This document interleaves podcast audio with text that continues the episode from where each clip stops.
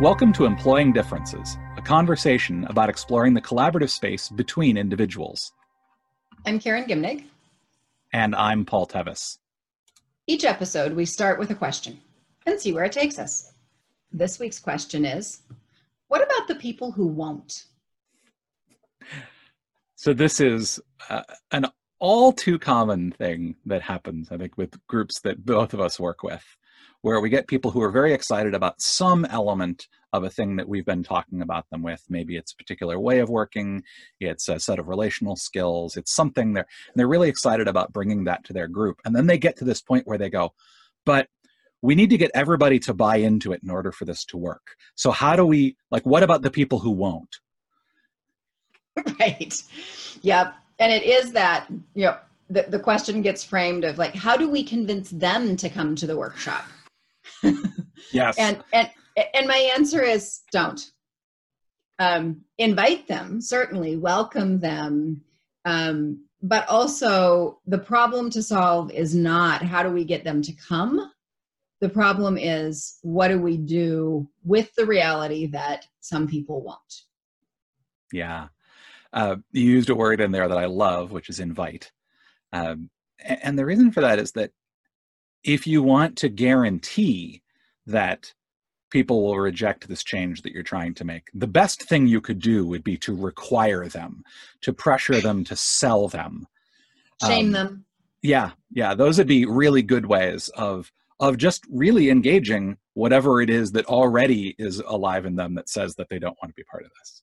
Um, inviting them, I think, is useful, and also uh, being ready for the fact that there will be people who who don't come who don't participate who don't buy in who don't do things perfectly to embrace that reality and to identify what can we start doing that doesn't require everyone that doesn't require a solution that addresses every possible case for things that might come up. Um, how do we just get the ball rolling and start to build momentum? Yeah, and I think we're, what we're pointing to here is a specific case of a broader theory, which is we tend to think that if we have a big problem, we need a big solution. And what's often true is that what we need is a small solution or several small solutions.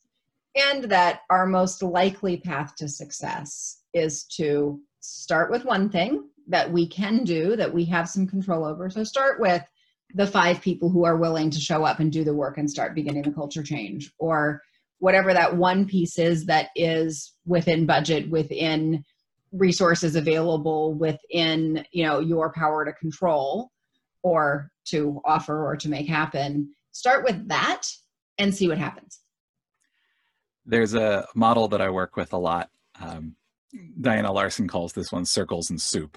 It's sometimes, uh, I think, originally from Peter Senge, talking about the idea of the circle of control, the circle of influence, and the circle of concern.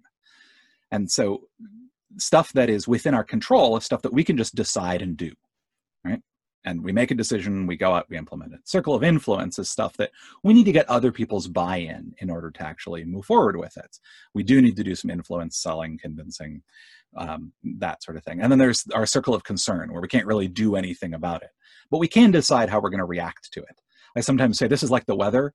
I can't control whether or not it's raining, but when it does rain, I get to decide do I want to just stay in the house? Do I want to grab an umbrella?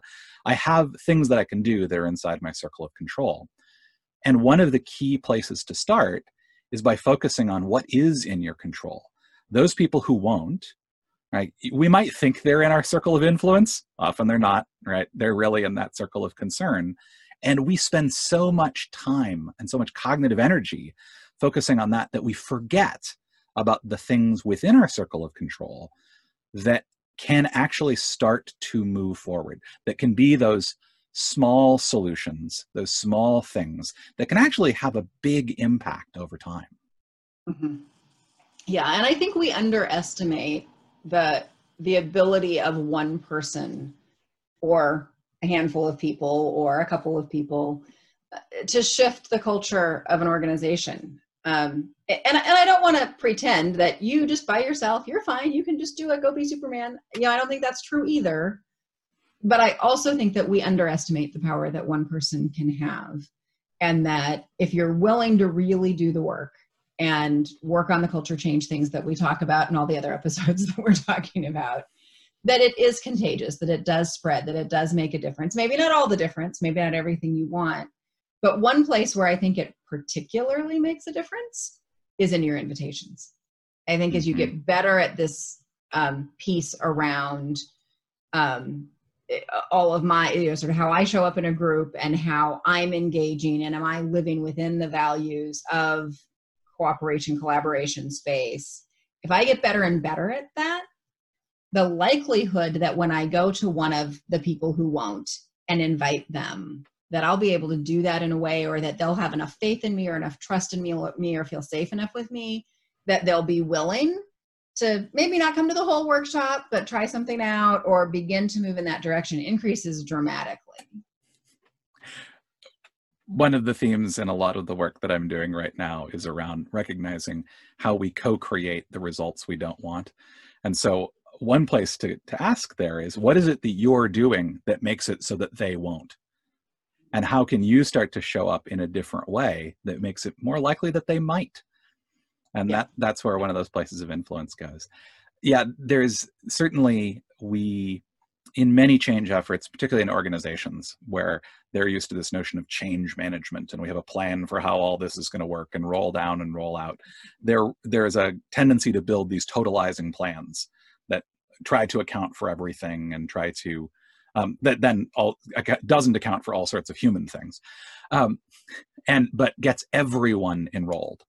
And there's some interesting research out there, and I'm thinking particularly of Gareth Morgan's work uh, around working in complexity, where he sort of identifies that often 15% of the people being on board is like a critical mass number for change to start to happen right? So in a in a group of 10 right that's two people is 20% that if they start showing up differently and they start doing things differently that that can start to build and move forward. And so i think it's important not to despair when we think we only have 15% of the people because that can be incredibly powerful. I think the other um, thing about building these grand totalizing plans is they're just intimidating. It's exhausting to think about doing. And so it's even like what's the thing that you can do that's going to start that's going to get you 15% of the way towards a solution because you're likely to actually do that. And when you have that critical mass of people and you're doing these small things, it builds momentum and it helps you learn. Uh, you can sort of do each of these small steps and then go, okay, we now know more about what's working and what isn't than we did before we got started. So, how can we learn from that? Mm-hmm.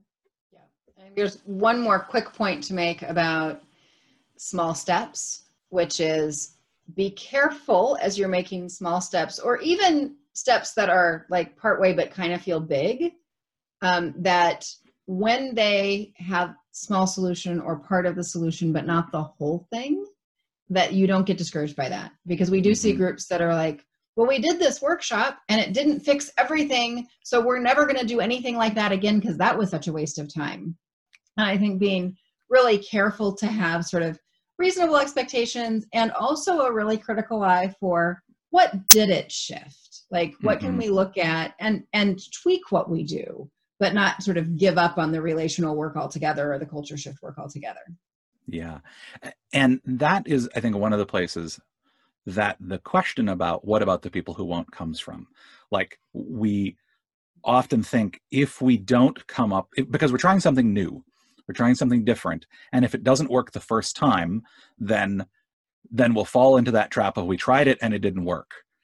Mm-hmm. And so I think that's one of the really well-intentioned reasons why we ask the question about what about the people who won't? Because we think that if we come up with only a 15% solution if we only you know have this small victory that then everybody else in the group will write off that it was a failure and we'll never have another chance at this again so that it's it's really easy to see where that fear comes from. Yeah. Yeah. So i think to summarize what about the people who won't? Be reality that there will be people who won't and live in that reality instead of trying to change it. Um, have faith that what you can do can make a difference. Keep in mind that sort of 15% threshold and the the influence that it has. Be invitational but not demanding anytime you're trying to engage with the people who won't or who might not.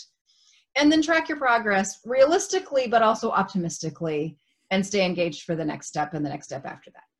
And those steps are all just a journey, right? You're moving forward, you're learning as you go.